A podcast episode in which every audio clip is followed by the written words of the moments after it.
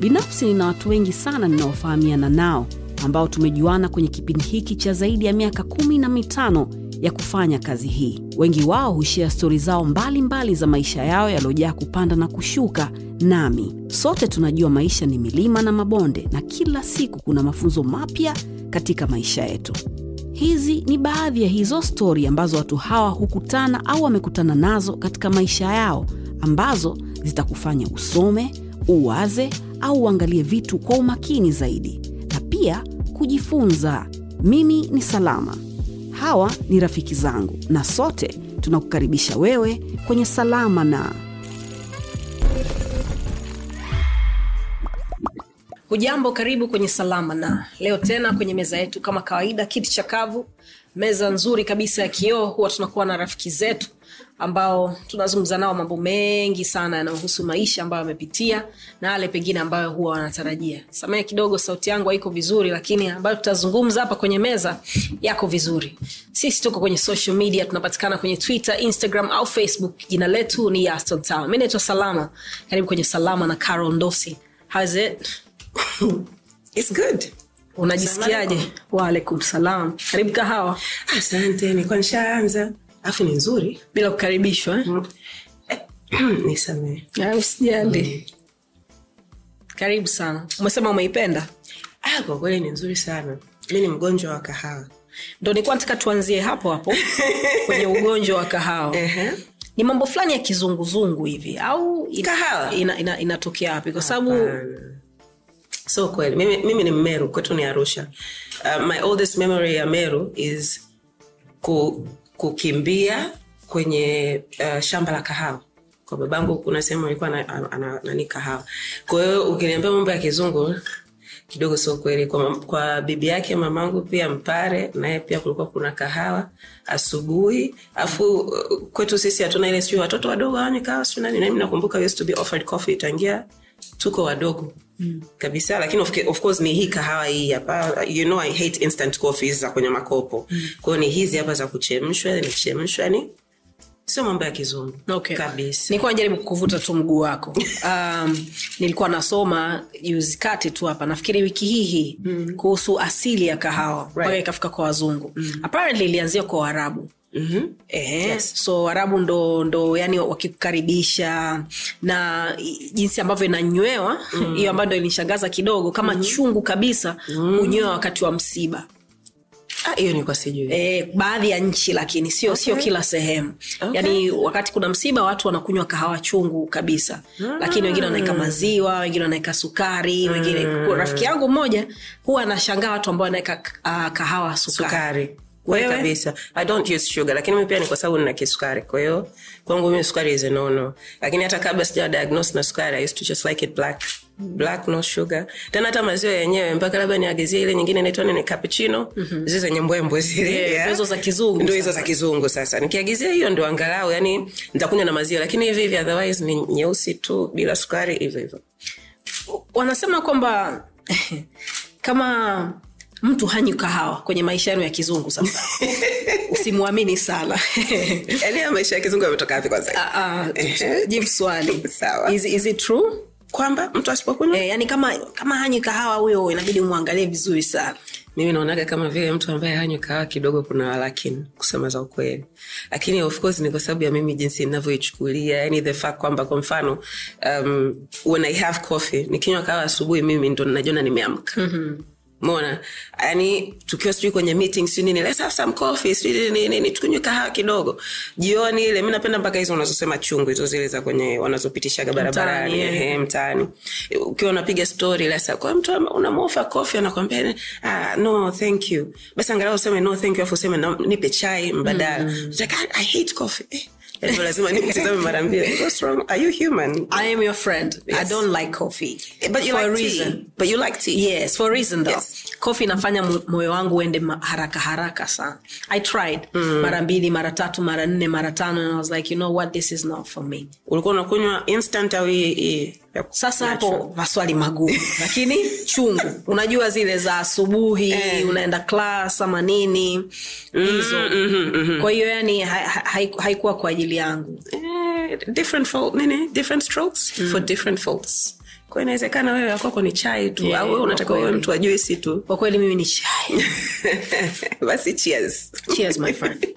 So tell me kipi unahofia sana kwenye maisha yako being helpless. Mm. mimi napenda ni mtu ambaye napenda kutafuta suluhishi la kila kitu ambacho ninapitia au kama ni changamoto kama ni tatizo. What i fear the most is being in situations ambayo I'm absolutely helpless. Yani inakuwa ni nje ya uwezo wangu kwao zinakuwa sina namna ya kufanya na mimi inabidi nisubiri. Kama kuna mtu mwingine ndo inabidi afanye hiko kitu au kama ni mungu mipango yake you know but that's what i think i fear the most. Yani situation ya kuto, kuto kuweza kupata suluhishi. Unadhani ni kweli wanavyosema kwamba aliwazalo mjinga ndo linalomtokea? Huo ni mstari kwenye nyimbo ya fandesele aliwazalo mjinga ndo linalomtokea. Do you think kuna, kuna, kuna mahusiano kwamba you are your thoughts? Yes. Yeah? Yes. ambacho unakifikiria katika mawazo yako kama ukiamua kujenga huko then hutokea? Absolutely ya mimi naamini katika manifestation. Hmm. naamini katika kufikiri kitu ambacho yani kufikiri how do you say like to to think to realization when you want something to happen. Kwahiyo kama ninataka kitu kitokee nitakifikiria nitafikiria jinsi ambavyo nitakavyotaka kukifanya I also believe in energy. Kwa hiyo huwa ninapendaga yani kumanifest hiyo energy ambayo ninaitaka kwa ajili ya iko kitu. So yes aliwazalo mjinga ndilo ambalo humtokea lakini sometimes again it's out of your hands. Kwa unaweza ukawa umewaza vizuri unaweza ukawa umechanganua vizuri lakini sasa mipango ya mungu mengine walimwengu pia na wao wanakuja na energy yao wanaweza wakakuderail. So it, i would say 90 inaweza ikawa applicable lakini the rest is not up to you okay Yeah. so, so, hapo hapo sasa e, nadhani mimi nasema si, mm-hmm. si, si, si dhani pengine sio sio ilivyo na wala sio sheria sawa ku, ku, ku manifest eh? ku, ku, kutaka kuleta eh, mawazo mazuri na positive vibes kwako wewe mm. ni sawasawa na kusave pesa benki Eh, sijamaliza endelea kunisikiliza okay, okay. yani si kila mtu kitu ambacho anakiweza mm. sawa yani Yes. umenielewa sasa yani sio sio sio kila mtu anaweza akipata pesa akenda akaisave mm. wengi wetu mimi nikiwa ni mmojawapo nikipata tu la matatizo yangu ndo yanazidi kwao najikuta eh, yani I'm learning Yes. okay Eh. ni sawasawa na, na, na, na mawazo mema na kuji, kuji, kujiekea nguvu ya, ya positive kwamba sitaki bad energy mtu anawezaje kufanya hivyo yaani unaweza kumfundisha mtu ku, ku, ku, kuwa positive ku, kujiongeze kujiletea nguvu ya, ya, ya njema na asifikirie vitu vibaya kwa sababu ukifikiria vitu vibaya ndo ambavyo vitakutokea mimi kwanza naamini ulimi huumba mm. okay? kwa hiyo yoyote ambayo unayanenea wewe kwenye maisha yako uh, kama ni mtu wa imani ndo ambayo anakutokea lakini kama nilivyosema awali kwamba unaweza ukawa umenena unaweza ukawa una, una manifest lakini mwisho wa siku the powers that be and the energy that surrounds you inaweza isije kuwa sambamba na wewe.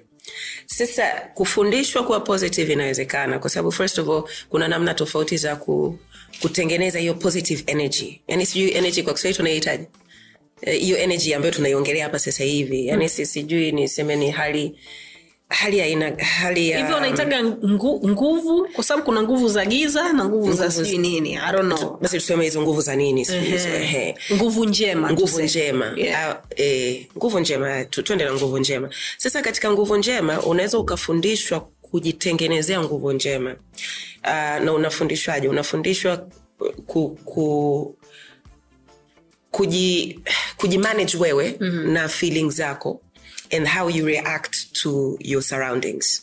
Kwa hiyo kuna wengine ambao um, wanaweza wakafundishwa wanaambiwa kabisa kwamba okay ukikutana na situation ambayo labda inaweza ikakutrigger ikakufanya wewe uka- ukakasirika ukaumia hisia zako zikana nini na nini na nini instead of um, confronting it au kuifuata kabisa hiyo energy stay back don't say anything do not respond. Umeona?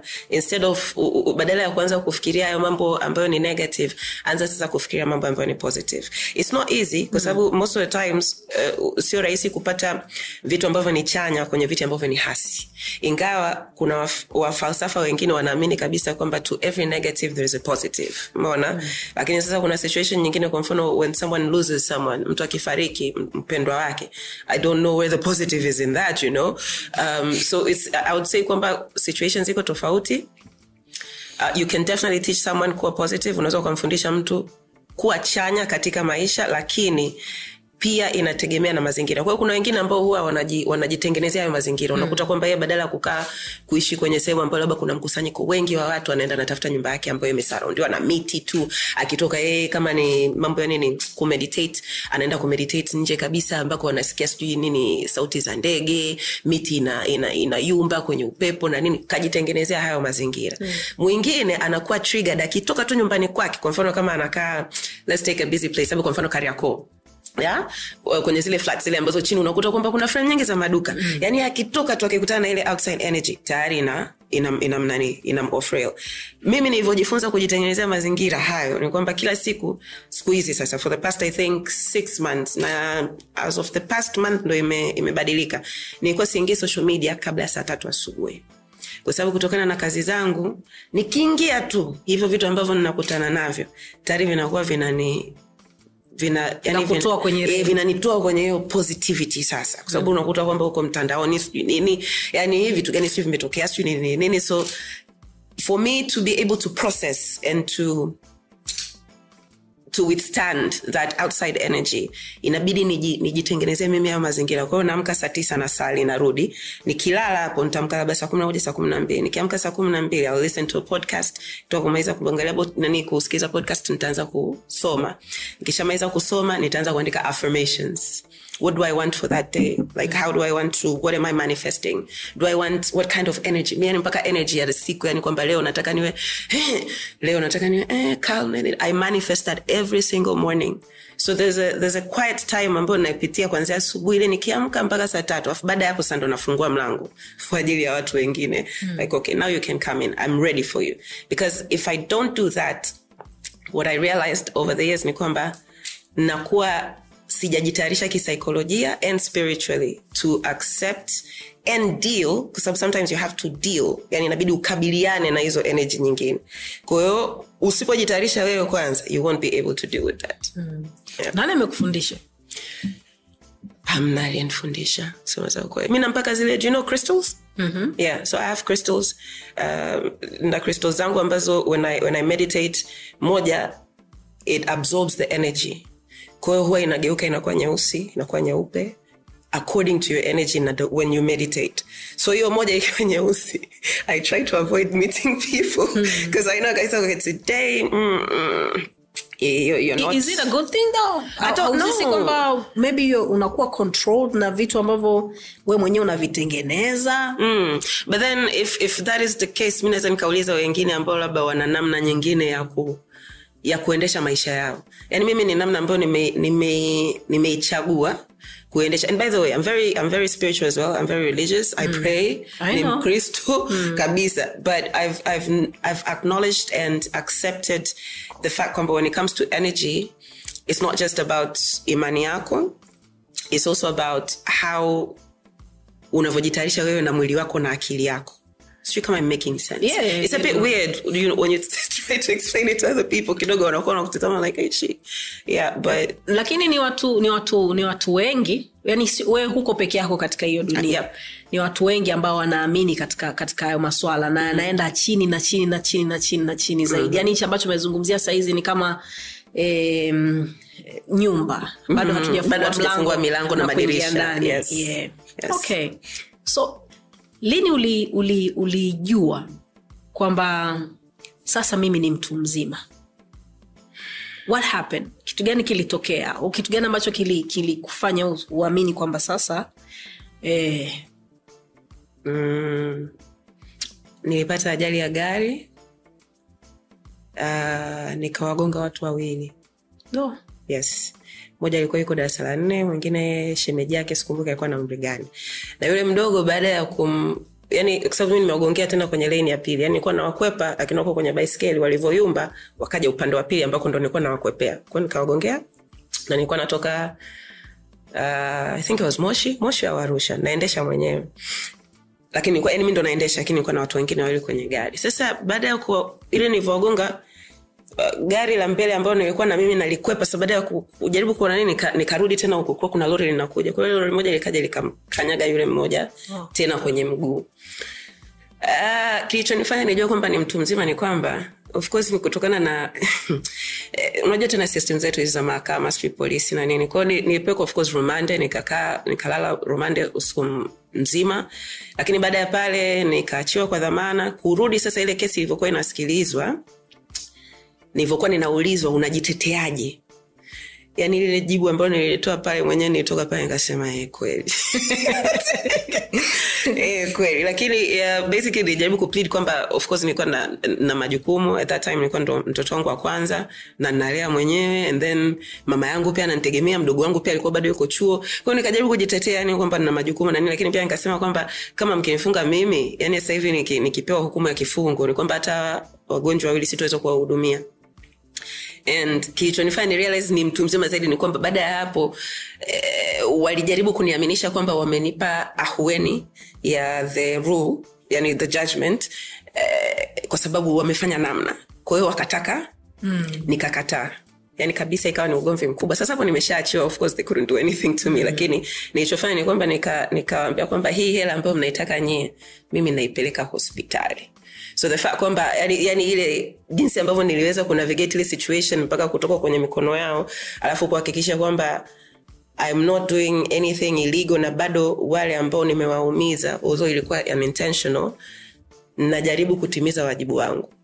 Ingekuwa ni mtu mwingine they would have walked away kwa sababu ilikuwa sio kosa langu. Mona yani kisheria za barabara ingawa wanasema kwamba unashtakiwa kwa kosa la kushindwa kujihami kama dereva. By the way i didn't even know kwamba that was a whatever yeah Kwa hiyo sometimes hata kama kosa sio lako wewe kama dereva kutokana na training ambayo umepata ukishindwa kujihami kama dereva unatakiwa kushtakiwa. Crazy. Yeah. Very crazy. Namshukuru mwenyezi mungu sijawai kupata ajali na namwomba niepushe na hicho ah, kikombe kwa kweli ngapi ushukuru ushapata shoga yangu? Ajali? Uh, big ones big ones mbili. Hiyo nyingine tena mi pia nilikuwa naendesha. Kuna vidogo vidogo. Eh, kuna ndogo ndogo kuna ndogo ndogo za hapa na pale lakini zile big ones ambazo mpaka unaona kabisa god thank you for giving me another chance uh, mbili. Hiyo moja tena it, it was a life changing experience as well. Maana nilikuwa ninaendesha gari noa nina watu tisa kwenye gari. Na ilivyopinduka mmoja ali- alirushwa nje It- ulikuja kunichukua mama mkubwa siku ile ulikuja hospitali yeah. so, so, Upanga. yeah, upanga pale so mnazi mmoja actually ile ajali lakini tulienda Regency hospitali Yes, ndo ulikuja yes.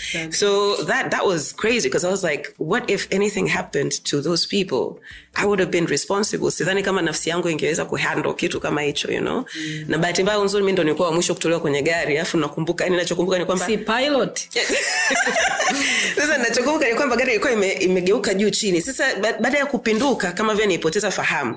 So i don't remember yani the last thing i remember ni kwamba gari ilikuwa inazunguka. And then the next thing i remember naangalia kitu lakini nashangaa mbona redio naiona juu chini alafu mbona naona kumbe niko upside down. Sasa marehemu hamza ndo anakuja anaangaika sasa kutoa mkanda yani ile kunitoa kwamba is she okay? Is she dead? Is she alive? Alafu kumbe nilikuwa nimechanika kidogo kwa zile damu. Pia zikaanza kuwachanganya kwamba kuna lile kumbe but alhamdulillah we're here man. We're here. mwenyezi mungu ashukuriwe kwa Eh, kweli um, tunakuwa e, nilikuwa naangalia movie juzi uh, katika sin moja mzee anawambia mtoto wake kwamba mm. katika maisha e, alifiwa na mke wake ambaye ni, ni, ni mtoto wa ni, ni mama wa huyo mtoto wake Mhm. akawambia katika maisha unavyokuwa utapoteza watu wengi sana katika maisha yako That's just how life is you know? Hii, hii siyo ya kwanza na wala haitokuwa ya mwisho. Mm. Eh, mi nawe tunajua watu wengi ambao tumewapoteza. Mwenyezi mungu awarehemu kwa al- aliko waliko. Ipi ambayo ilikusumbua sana? Mbili. Na marehemu kaka yangu hamza I mean, kizo sorry and then hamza uh, marehemu kakaangu afu wote wawili ni kama stori zao kama vile zinafanana sama samawati kwa sababu waliumwa. Hi- hivi tulikubaliana kwamba tutaulizana maswali emotional. Nani alikubaliana na mwenzake? Did we have a conversation about this? I don't remember. Okay okay. Oh wow. Um yeah so both i'm sorry but we have no it's okay. um, both situations ilikuwa ni situations ambazo ndio nakwambia what i fear the most being helpless because i felt with both of them i was really really helpless in helping them. Yani kwa, kwa kipindi hicho ni kwa mimi sina nafasi ya kuweza kuwasaidia. So all i could do was pray and pray. Um, but yeah i think those, those two yani hawa wawili of course babangu mpaka kesho kutwa ananiumiza because i felt like also my father passed away at a time when i was just getting to know him you know?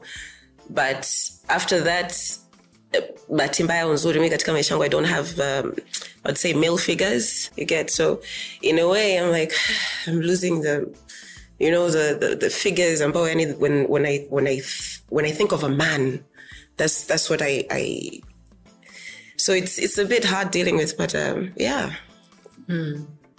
Na ilikuwa inabidi ufanye kila kitu wewe au vitu vingine vilikuwa vinaenda bila wewe kwenye sasa kwenye hizo si- e, kwenye hizo situation kwa sababu kwa mfano mm-hmm. yani unafiwa yeah na mtu ambaye unampenda mm. alafu wewe ndo inabidi uende ukatambue mwili kwa mfano sawa?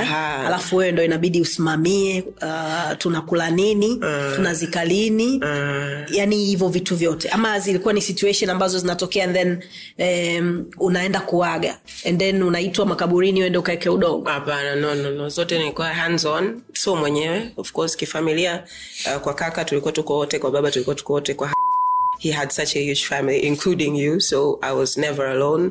Uh, ilikuwa ni community uh, fulani yani majukumu fulani ambayo ilikuwa yanafanyika kijamii na kifamilia uh, ambayo ambayo ilibidi nisimamie kila kitu mwenyewe ni msiba wa mjomba wangu uh, ambao ulitokea mwezi wa pili. Mm.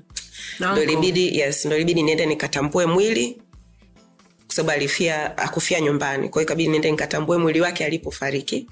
And then baada ya hapo ikabidi kwa sababu sababu zake za za kufariki hazikugundulika kwa hiyo ikabidi afanyiwe postmortem. Kwa hiyo ikabidi niende mochwari ya kwa sababu mimi ndo nimeutambua mwili. Kwa hiyo inabidi niende mochwari niende nikaseme pale sawa na waruhusu pasueni sasa fanyeni uchunguzi. So nikamwona tena alivyokuwa yuko mochwari baada ya hapo tena wakati wa kusa, ku kuvalishwa nini nini Eh, baada ya hapo nikamwambia mamangu like listen I, i don't think i can handle this anymore kiakili bado i'm still trying to process hii trauma ya kwenda kumtambua mtu ambao ulikuwa unamfahamu amekulea your whole life you know. Afu unaenda kumtambua amefariki tunaulizwa ndo huyu ndo huyu. So it was too traumatizing for me. Mpaka siku ya mwisho nikaambia mama I'm sorry siwezi kuaga kwa siku ya mwisho tulivyokuwa tunamzika sikuweza kuaga. Kwa sababu like yani the fact kwamba tayari mi siagagi by the way. Me too. yeah, yani siagagi. Naga immediate family tu yani wale eh, sababu naona kama vile i want to have this image of you ambayo ninayo. Umeona? Mm. kukuona pale umelala yani reconciling with the fact kwamba i will never see you again. Mm. my friend. Yani huwa najaribu ku- kuavoid hiyo. Ningependa kukumbuka kama nilivyokuwa ninakukumbuka. Same. Yeah. same. Mi nakimbiaga sana hizo yani kwa sababu lakini wa- wanawake amwagi waislam yeah, yeah, yeah. lakini yeah. tuna marafiki. Mimi i have friends ambao wamefariki baba, baba na mama za rafiki zangu. Mm. lakini au si, si, siwezi yani kusema kwamba naenda kuaga nishajaribu Yeah. when motie died Yeah, i yeah. did that Yeah. na ilinisumbua sana yani ilinisumbua mno na kabla ya hapo baba yake nancy my sister Yes, also died yes, yes. so it was baba yake nancy and then motie mm. nikajiambia mwenyewe kwenye nafsi yangu kwamba sitakaa nifanye hivyo tena mm. yani ilinisumbua sana mm-hmm. tuhame hapo tuende kwenye maisha sasa hapo tulikuwa tuko kwenye maisha kwenye waloenda hasa mm. tukae kwenye waliopo sawa una watoto wawili mm-hmm. mtoto wako kwanza ulimpata ukiwa na miaka mingapi I think I was uh, 25 going on 26. okay Yeah. were you ready 20, 26. 26. were you ready that's, that's a very tricky question. I think I was because kabla ya hapo nilikuwa nime- nime- nimetumia miaka miwili uh, kutafuta mtoto kwa sababu the, the guy that I was engaged to at that time Uh, sugar, by the way, I've been engaged six times, so get that on record. Um, so the guy I was engaged to was Tutalirudia older. Ah, ah, niache kidogo. So the, the guy I was engaged to was older than me. He was about 36. Uh, na alikuwa na mtoto tayari. Kwa hiyo alivyokuwa ananiaminisha kwenye mahusiano yetu ni kwamba mimi sishiki mimba nitakuwa mimi ndo nina tatizo. Nikapelekwa mpaka kusafisha mirija. Imagine because I'd never gotten pregnant before. So yani aliniaminisha mpaka mimi mwenyewe ni kwamba you are the one who has the problem. You are the one who has the problem. Typical. Kwa nimeenda cheki ultras nini sijui fanya nini nisafishwa mrija nini hamna kitu. Miaka miwili shoga wanasafishaje mrija shoga it's it- it's sijui nikuelezeje hiyo ni watu wanaingia huko chini? Of course hatari. Mm, na ufagio au? Nielekeza shoga unajua mgeni. Bana, but it's an intrusive process nisingependa kuiongelea. Yeah, let's just leave it at that. Lakini But it's vitu vinaingia. yes and it's painful. Yani it's painful especially kama hauna tatizo. Ah. Eh, yani kama hauna tatizo it is bloody painful. Sasa watoka pale bahati mbaya nzuri tulimfumania yule mwanamume unakumbuka? Mimi na wewe. Karoma unasikia na mambo. sasa baada ya kumfumania tukamwacha yule kaka. Ujue leo ulikuwa fumani zangu la kwanza. Ilikuwa kumaliza sema you're a friend and a half. All i did was one phone call. Salama. This man Oh, yeah. and you were there ready to go eh? Lakini baada ya kuachana na yule kaka uh, i think it was two months it was two months later that i met sasa the father of my firstborn. Yeah? Eh, mambo yakatokea alivyotokea kitu. Nikasema sasa mimi hivi kweli mungu kweli yani miaka miwili nimekaa nimeenda Mungu kufanya fundi sana. Kaka like okay god i know this man is not really you know yani we, we've not even um, had a conversation about the future whatever. But what do i do? Kwa nikaamua i made that decision on my own kusema za ukweli. Yani nikasema i'm gonna keep this baby. And that's what i did. Hata baba mwenyewe nilikuja kumshirikisha i think it was two months later or something. Kwamba oh, kuna kitu kama hichi kinakuja. Mm. And it's up to you. You want to be involved you don't want to be involved it's up to you. But i'm keeping this because i feel like it's a sign from god. Haiwezekani kitu ambacho nilikuwa nakiombea for miaka miwili kimekuja tu gafa wa so that's that.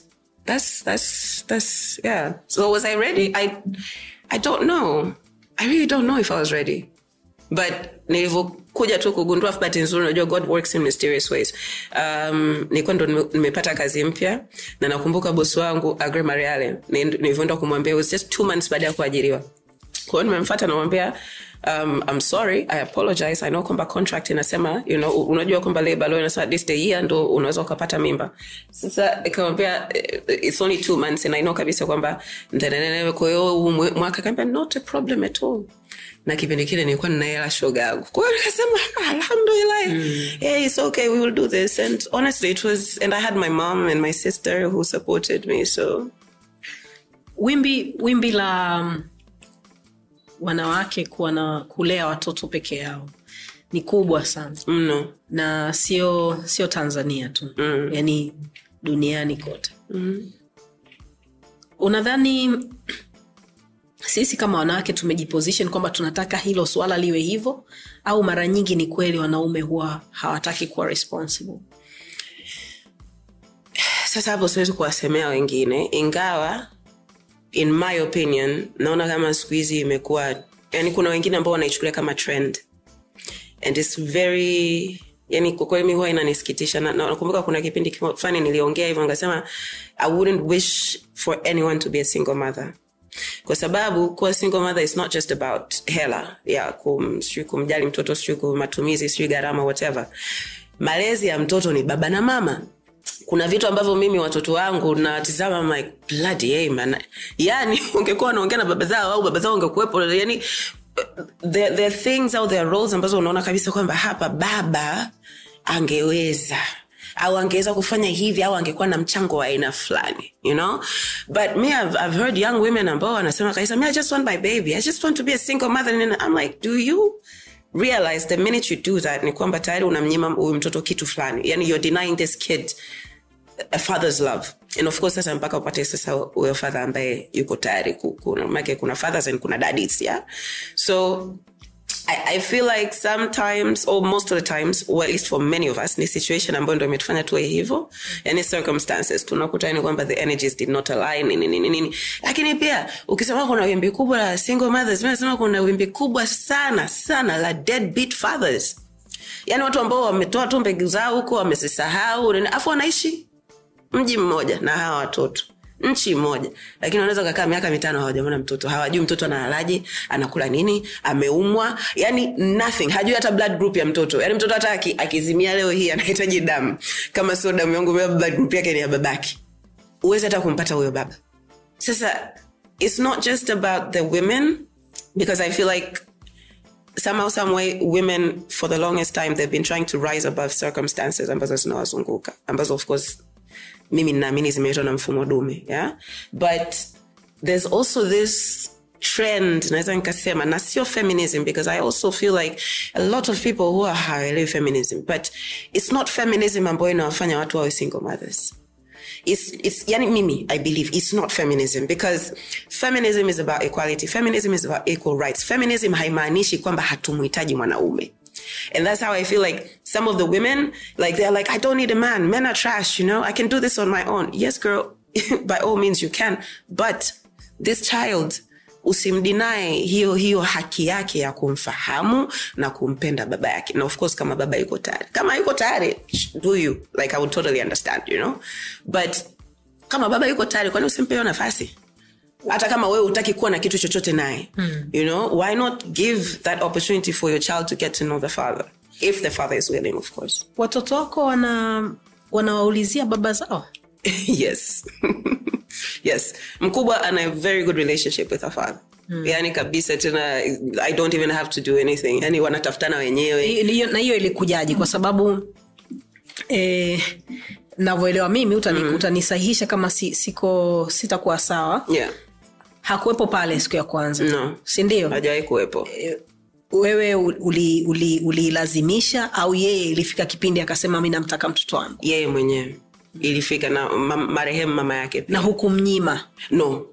No. And that's what i, I try. Yani sama mnasema kwamba hata kama huwezi kutoa hata senti tano. But when your child looks for you can you just show up for them? You know? Akikuomba kitu chochote if you cannot provide that thing rudi kwangu. I would rather nikinunue wewe ukipeleke sema wewe umekinunua. So that mtoto akuwe na hiyo kwamba my dad actually did something for me you know my dad my mom actually used to do that for my father. So maybe that's where i got it from. Yeah my father never took care of us like yani haku sisi we all brought up by our mothers. Mm. lakini mama alihakikisha kwamba tulikuwa tuna mahusiano na baba. Like we knew our father tulikuwa tunajua ofisini kwake ni wapi nyumbani kwake ni wapi tunaenda tunaongea naye tunakaa naye we spend time with him. Arusha meru tuko pamoja umeona Eh, ile ile inamjengea mtoto yani hata kama unajua kabisa kwamba baba afanye kitu lakini at least you know he's there. At least you know yani kuna upendo fulani ambao anao na wewe. Kwa hata kama he's not providing for whatever reason yeah at least basi mahusiano yali kama mahusiano na mapenzi na mtoto wako yawepo. Mm. that's what i believe in. Kuna- kunyima mtu eti kwa sababu eti sijui provide i don't believe in that. Lakini nakuelewa vizuri sana. Mm. e, wanaume na maswali mawili la kwanza uh, inasemekana. Mm-hmm. utanisahihisha kama nitakuwa nakosea. Kwamba wanawake mara nyingi huwa wanawajaza sumu watoto wao kuhusu baba zao. Cha kwanza. La pili hivi katika hizi mimba mimba nyingi hizi e, watoto wana, mwanamke mwenyewe ndo anakuwa anaamua bila, Yes. bila, bila kumshirikisha kaka pengine kaka anakuwa hayuko tayari pengine kaka yeye yuko hapo kwa ajili ya kucheza tu Right. you know? lakini mm. we umebeba mimba yes na yeye ana haki ya kusema kwamba mimi sikuwa, Si- sikuwa tayari. eh, sikuwa Yes. tayari Yes. you know? so ni, ni jibu haya nadhani cha kwanza eh, wanawake huwa wanawajaza sumu wa, wa, watoto wao na mm.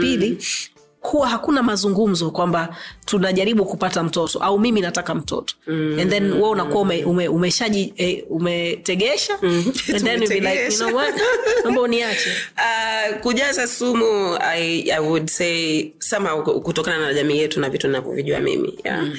ni ukweli lakini mimi nimejifunza kwamba it's all part and it's, it's all because the mother has not healed mona eh, unajua ma, ma, ma, kubeba ujauzito yani sijui nikuelezeje hiyo process ndugu yangu. It is so emotionally and physically draining. Yani i cannot begin to explain to you. Alafu sasa baada ya hapo sasa the, the, kile kipande cha malezi sasa especially ule mwaka wa kwanza you can't even sleep nini kidogo tu "Nga, nini- nini, yani kaumwa sijui mara nini nini. Sasa dealing with all that alone ninaelewa kwa wale ambao wanawajaza sumu. Sisemi kwamba nakubaliana nao. Ninaelewa. Kwa sababu anakuwa amebeba maumivu mengi sana.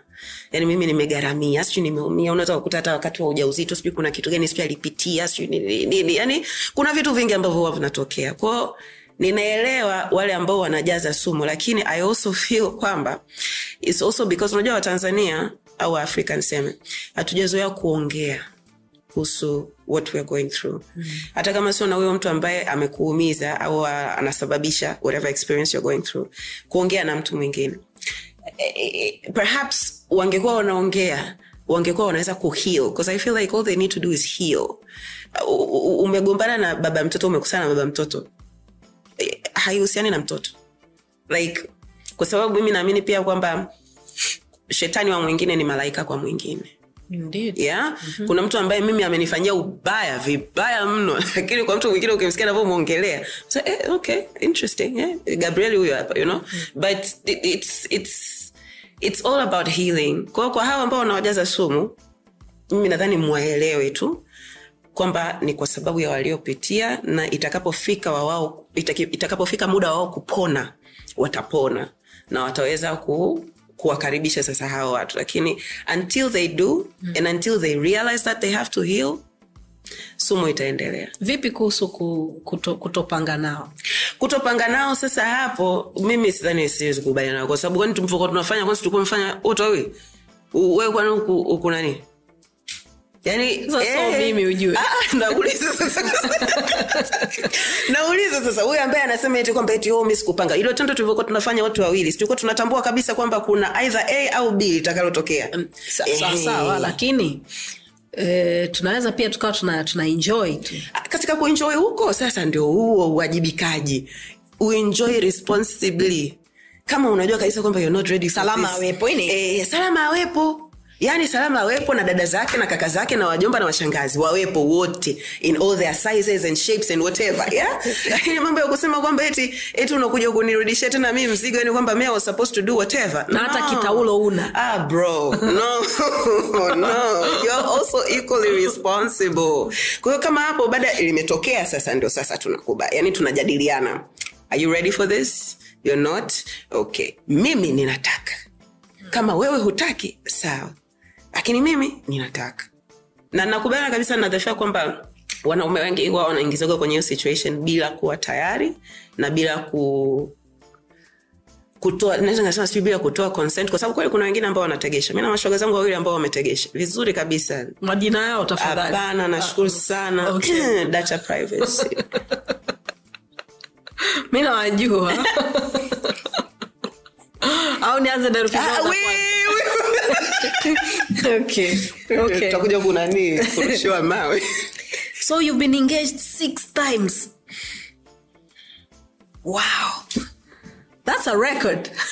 Six times? Yeah. i'm 38 i know but Yeah. six times still. Yeah. Six times and all those times i believed kwamba it was it. Like this is it this is it forever and ever. Yani huyu huyu ndo mwenyewe and then anakuja say men can humble you. I say hapana.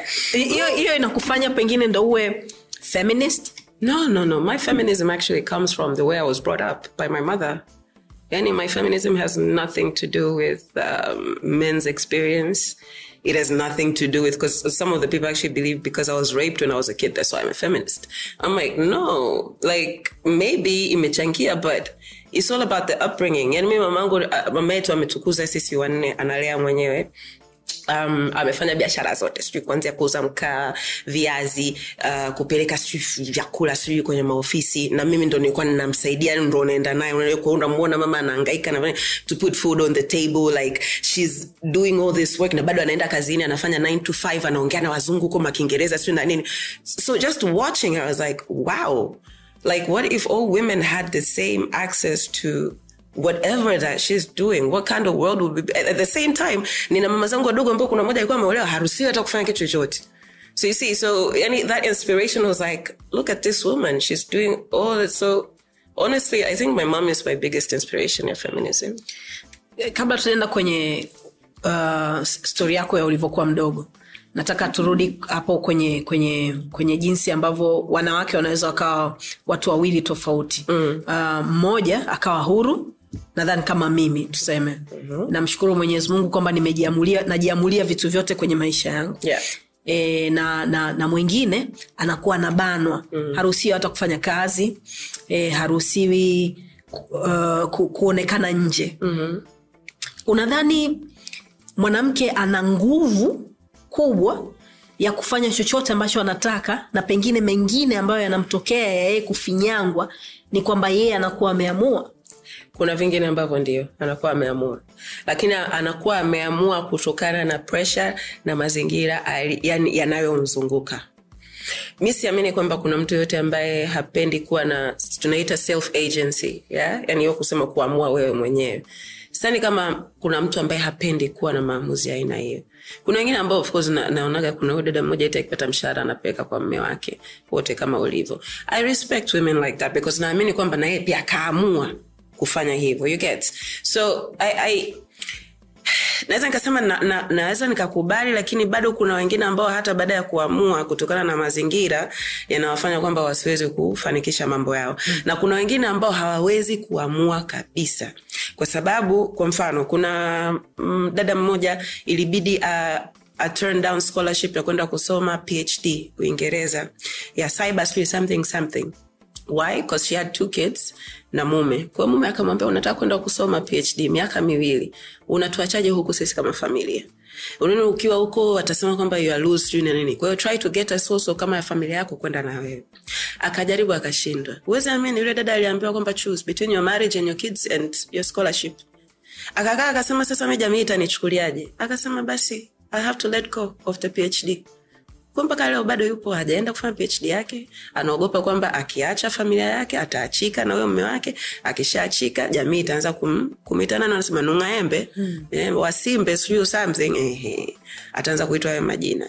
And i feel like most of the times women we confine ourselves to hizi perceptions ambazo zipo katika jamii.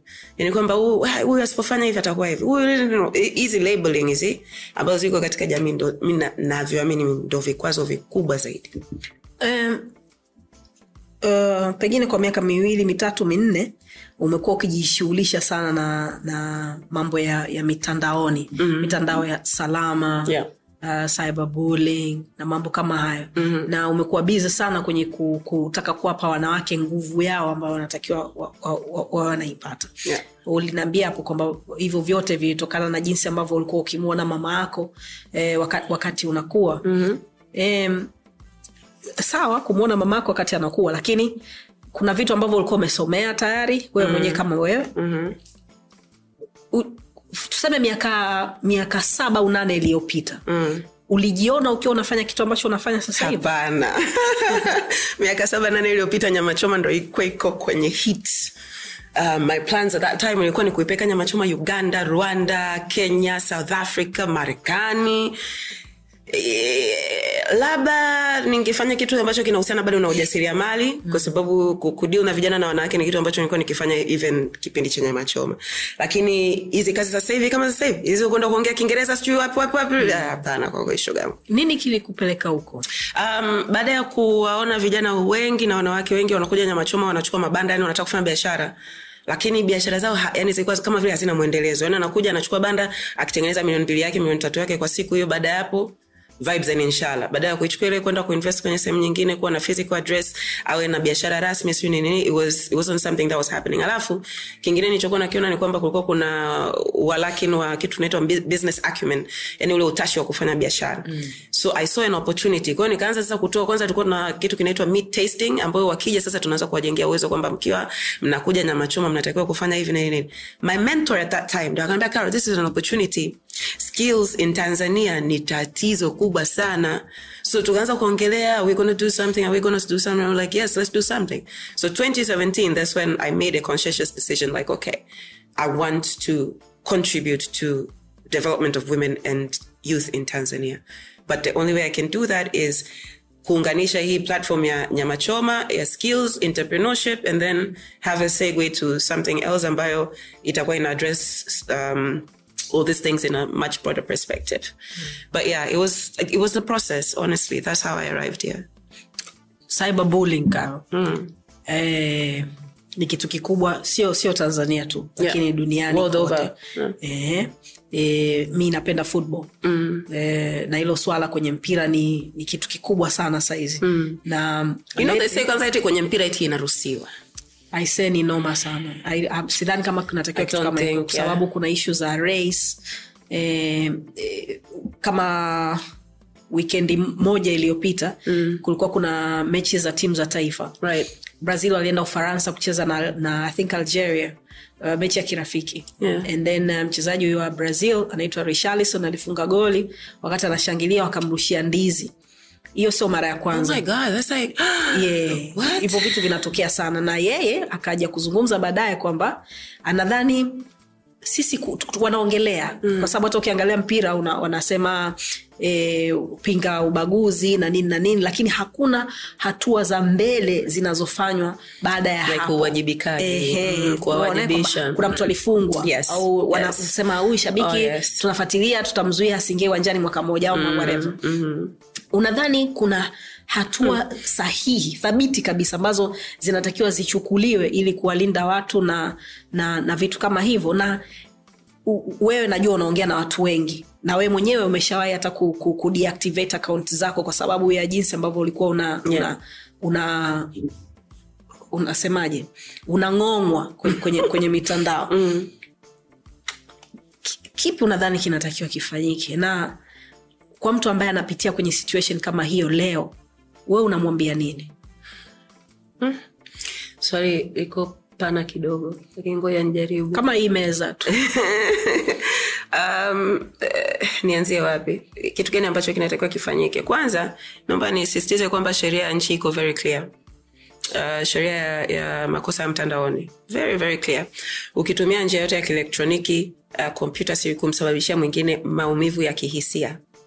It's very clear. Tatizo linakuja uh, katika um, kwa mfano sasa kuwawajibisha wale ambao wanakusababisha maumivu ya kihisia. Kuna swala la uhuru wa kujieleza kwamba wengine wana argue kwamba it was my freedom of expression. Ni uhuru wangu wa kujieleza kukwambia wewe ni mbaya sijui wewe unafanana na baba yako sijui wewe msimbe sijui nini nini. Hata kama sio ukweli nimekusa, yani hata kama nimesema uongo na nimekusababisha maumivu ya kihisia i was exercising my freedom of expression.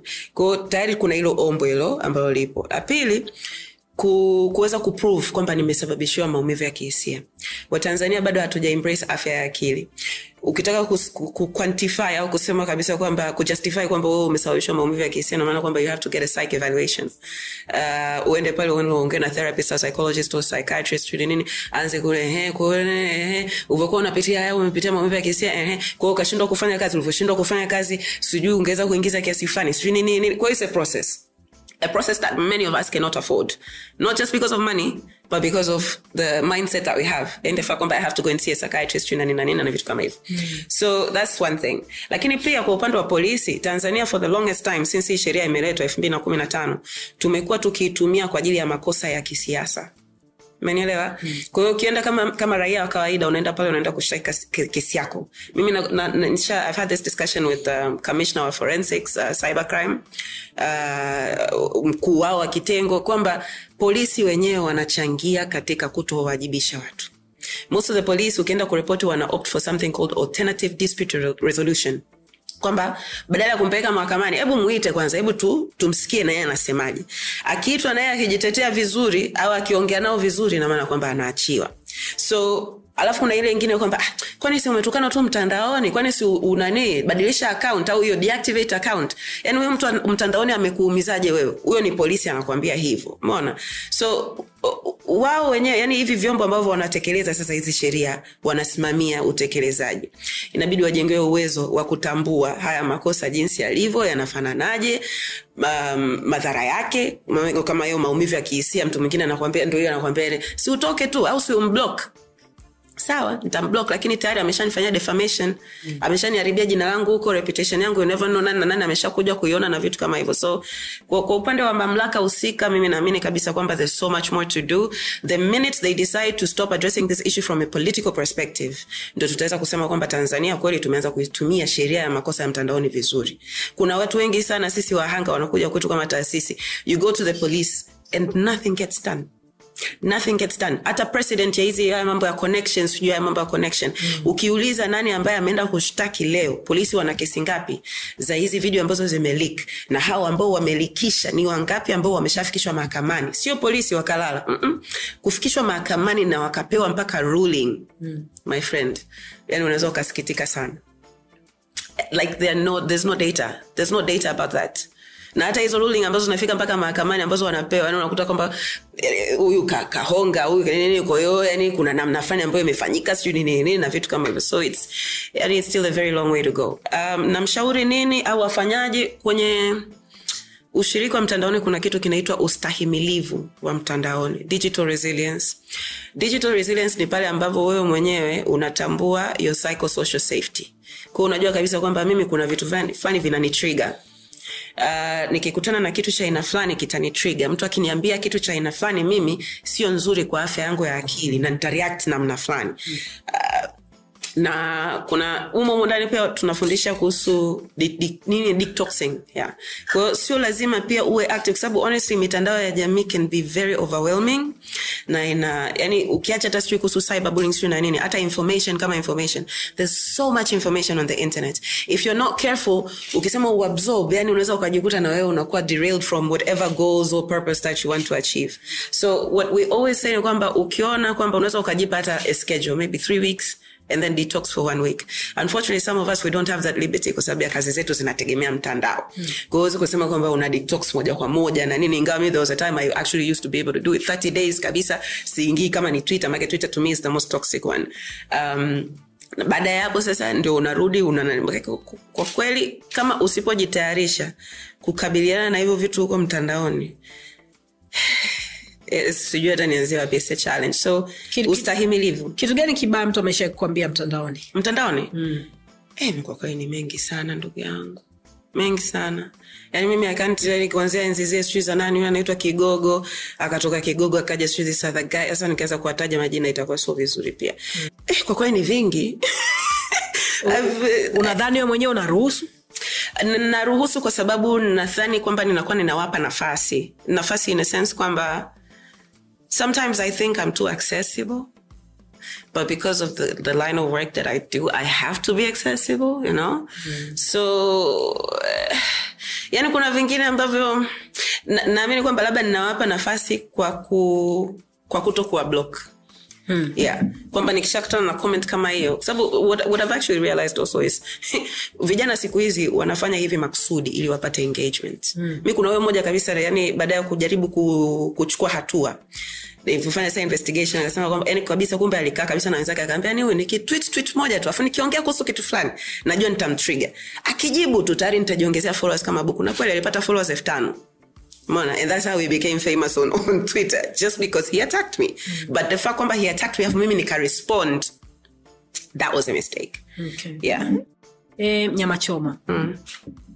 nyama choma ndo kitu ambacho kili, kili ki, ulianza nacho na kikakufanya uwe pengine ambayo uko saizi mm. sababu nyama choma ndo ambayo ili- ilileta hata ili jambo ambalo we Unafanya sasa hivi. Ehe.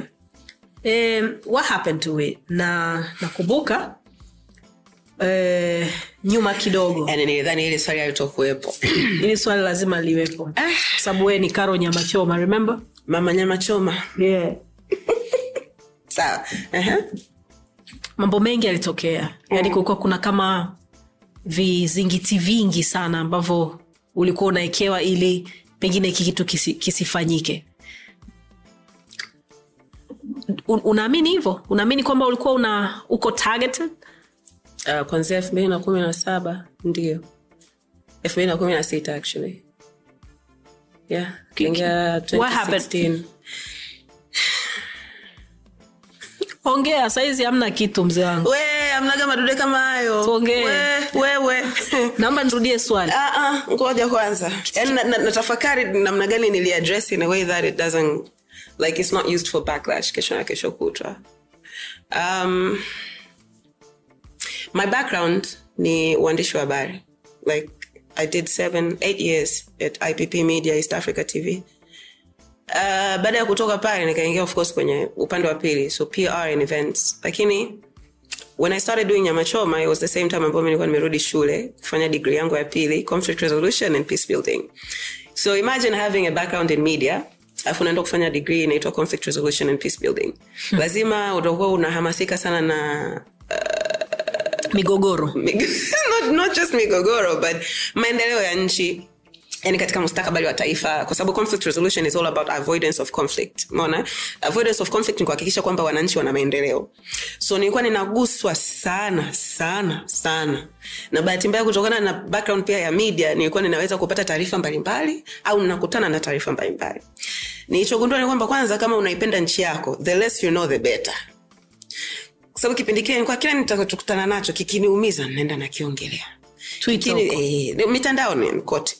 So naenda nakiongelea. And of course that time nilikuwa niko part of uh, kundi fulani kubwa tu la wanaharakati ambao tulikuwa tumeamua kwamba we're going to be vocal about things like this. So nilichoshindwa kuelewa mimi ni kwamba wenzangu kwanza walikuwa na immunity ya aina fulani hivi mimi nilikuwa sina you know. Um, and then mpaka nakuja kugundua kwamba uh, perhaps vitu make nyamachoma tulikuwa tunaenda tunaomba kibali tamasha tunasema mna, mnafanya mpaka saa ngapi? Mpaka saa sita. Saa nne usiku mnatumiwa defenders imbeni mziki. Mnaenda kuomba kibali uh, tamasha labda ni mwezi wa tisa tarehe fulani mnaenda mwezi wa saba kuomba kibali. Kibali hakitoki. Yaani mnafuatilia kibali kinakuja kutoka siku tatu kabla na hapo mmeshaongea yani mmesha, yani sijui nikuelezeje. So there were a lot of things that were happening lakini tulichokuja kugundua ni kwamba the powers that be at the time were just not happy with what i was saying online. Kwa wakaona kwamba ah, huyu ngoja tumkomeshe kinamna fulani. However mwezi wa pili mwaka huu mwezi wa pili mwaka huu ndo nimekuja kugundua kwamba hata yule tuliokuwa tunaamini kwamba ndo amesababisha haya kumbe hakufanya yeye mwenyewe. Yani sio kwamba yeye aliamka tu akasema kwamba today I'm gonna do this to Carol. No ilikuwa ni twitter. Na this is from his own confession. Like aliconfess na bahati nzuri na mashahidi. Yani aliongea maneno mbele wa kama watu sita hivi. Angekuwa ameniambia mwenyewe ningedhani kwamba he's just pulling my leg or something but he actually confessed and said kwamba yeye ndo alimfuata yule mkuu. Akamwambia huyu dada anajifanya kidomodomo sana. Tena ilikuwa ni beef. Yani ilikuwa ni kitu ambacho tume, tumepishana tu mtandaoni mimi na yeye na wenzake kipindi kile kwa akawa anaona kama eti mi kiburi yani kwamba whatever that they are throwing at me it's not really hurting me at that time. Kwa sababu honestly i was ignoring it. So like sasa huyu tukitaka kumgusa twende kwenye biashara yake. Kwa akafunga kabisa safari anavyodai yeye. Akaenda akakaa na wewe mkuu. Akamwelezea akamwambia bana huyu dada huyu anajifanya anajua kuongea sana mmeru mjeuri. Hebu tumkomeshe. Mkuu akamjibu niachie mimi. Basically. So nilivyoambia hiyo siku kwanza yani nimtizama yule kaka nikasema kama hapa sahivi machozi yanavyoanza kunilenga. I'm like did you know kwamba ulivyokuwa unafanya hivyo you not just kunikomoa mimi yani kuna watu kama thelathini na tatu hivyo walikuwa wako affected ukiacha wateja wengine ambao walikuwa wanakuja yani you, ha, okay i need a minute. Noma sana sema binadamu salama. Binadamu ni watu fulani hivi i don't even know. Kwamba yule kaka alikuwa na nguvu ya kuja kuniambia kwamba Ule- yeah. hivi ndo nilikuwa nataka nijue yani ulimwambia nini sasa? Tulikuwa tu tumeku, tu, tumekutanishwa katika mazingira ya kazi kazi nyingine kabisa. Kwao tumetoka usiku tumeenda kula na wenzetu. Yani and akaanza tu jamani nyie naomba niwambieni huyu dada kitu nilichomfanyia mpaka kesho kutwa namwomba mungu ansamehe so I'm like, mimi umenifanyia nini? Kwa mi nikaa nafikiria ni ile trolling aliyokuwa anaifanya kipindi kile. Mm. like maybe it was the cyber bullying that he was, he was doing. I was like no karo hapana. Mimi hapa ndo nilimfuata nani. mi hapa ndo nilimjaza mpaka akajaa akaanza kufanya yale mambo. Na sasa baada ya hapo ndo ikawa ina make sense kwa sababu mi yule jamaa yule mkuu nishajaribu sana kumtafuta. Yaani kupitia engo zote watu wengine wote wanaomzunguka. What have i done? That is so wrong. Kiasi cha kwamba ananifanyia hivi na hamna hata mmoja ambaye alikuwa ananiambia kwamba okay umefanya hiki na hiki na hiki au kakumind kwa hiki na hiki na hiki. Nothing. Tena nakumbuka kuna kuna wakati mmoja alimtumiaga hizi nyama choma akanitumia posta ilikuwa ni valentines. Katumia posta valentines eti nisaidie kupost. So mkuu kweli valentines kusaidia alafu umejiweka hapo we mkuu nini si happy valentines. Kwa mimi nilivyomjibu nikajua kwamba nimemjibu yani ile kiutani utani. So all this all that all those years nikaa najua kwamba labda nilivyomjibu vile labda ndio kanimind na kuna nyingine alisema anataka kuja kuhutubia pale yani kuwasalimia eti wananchi pale nyamachoma. Nikaambia nyamachoma sisi hatujawai kuwa na kiongozi wa siasa hata siku moja. Akaja pale akaanza kufanya speech so I'm sorry but we can't do that. Kwa hiyo mi nilikuwa nafikiria hizo sababu mbili ndio kuja kugundua. Imagine kwanzia elfu mbili na kumi na saba mtu yoyote ambaye anakuletea ana, ana, shida kwenye riski yako huyo hawezi kuwa rafiki yako. Huyo shetani kwanza mi nasema. Mtu yote ambaye anakuzibia riski ni shetani. Katikati hapa uli, uli, ulienda act unakumbuka? Shoga elfu mbili na kumi na tano. Ndo katikati. Ah, miaka saba imepita. Imagine, that is katikati. sawa. So let me rephrase it. Mwaka elfu mbili na kumi na tano ulienda act karo Ah, kabisa na kadi wakakupa mwenzangu na picha tukapiga na picha mkapiga ndio ulikuwa unataka kujihusisha na siasa like kama ki, ki, no nilijazwa nikajazika nilijazwa kipindi kile nikajazika one of my mentors is professor kitila mkumbo Uh, kwa hiyo akaanza yeye alivyotoka yeye akaja mwami kc na- na- call him kc mpaka kesho kutwa zitokabwe nini you can do this nini nini nini at that time um, i think they were looking for uh, wanawake ambao wangeweza kuwapendekeza kwenye viti maalum walikuwa wanaamini kwamba sijui wamepewa wamefika hiyo kota or something something yeah. kwao nikajazwa bwana nikajaa Na nikajaa vizuri kabisa. Nakuja kuchukua kadi nikaenda. Na I was actually uh, active. Lakini nikuja mpaka nikachaguliwa kuwa mwenyekiti wa nini? Uh, nini inaitwa? Itikadi na uenezi ya? Uh-huh. Uh, shasafiri yani shashiriki kwenye shughuli za chama shachangia sana chama. So yeah. It was an interesting experience. kuna majuto? Hapana majuto no. Me, I, i believe everything that i do ni kinanisaidia katika experience. So with that all i came to realize ni kwamba its not for me. Yani kuja kugundua kwamba yani mimi, i don't like being surrounded by what we call red tape. Yani kuwa, kuwa na kikwazo yani kwamba nikitaka kufanya kitu ni- politics is all about red tape. Eh, mpaka upate sijui mpaka sijui nani sijui yani nikaa nikasema mm, mm, mm, upande sio wangu kwa hiyo shati lako alihusiani na maswala yote. Hapana mungu na maria. What? no, no, no, no, no, no. It's just a very nice color. Don't you think so? Tumalizie. It's, it's very nice. Eh. um, una una stare zako ni zipi?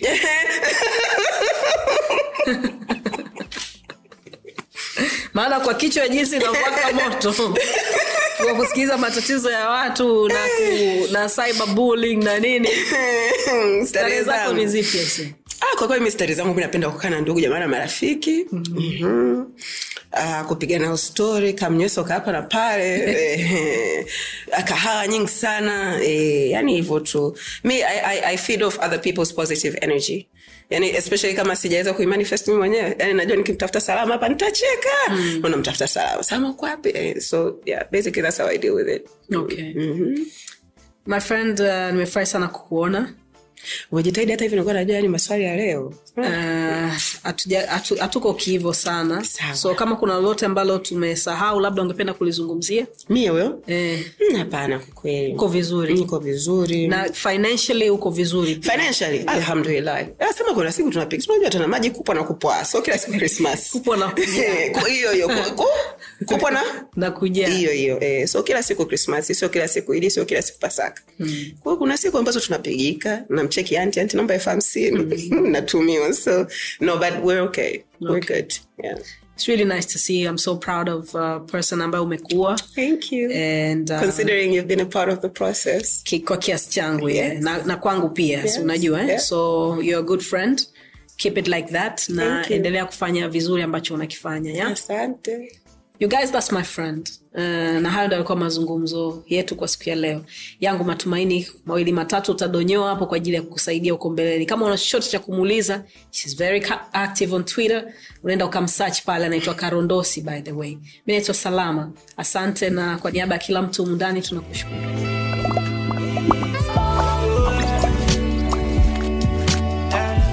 Vipo vya lawama sio shida vipo vya kupoteza sio muda.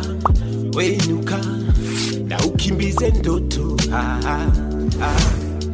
kupatia hukosei kiburi kinafanya tujongei tunaamka wapya kila day.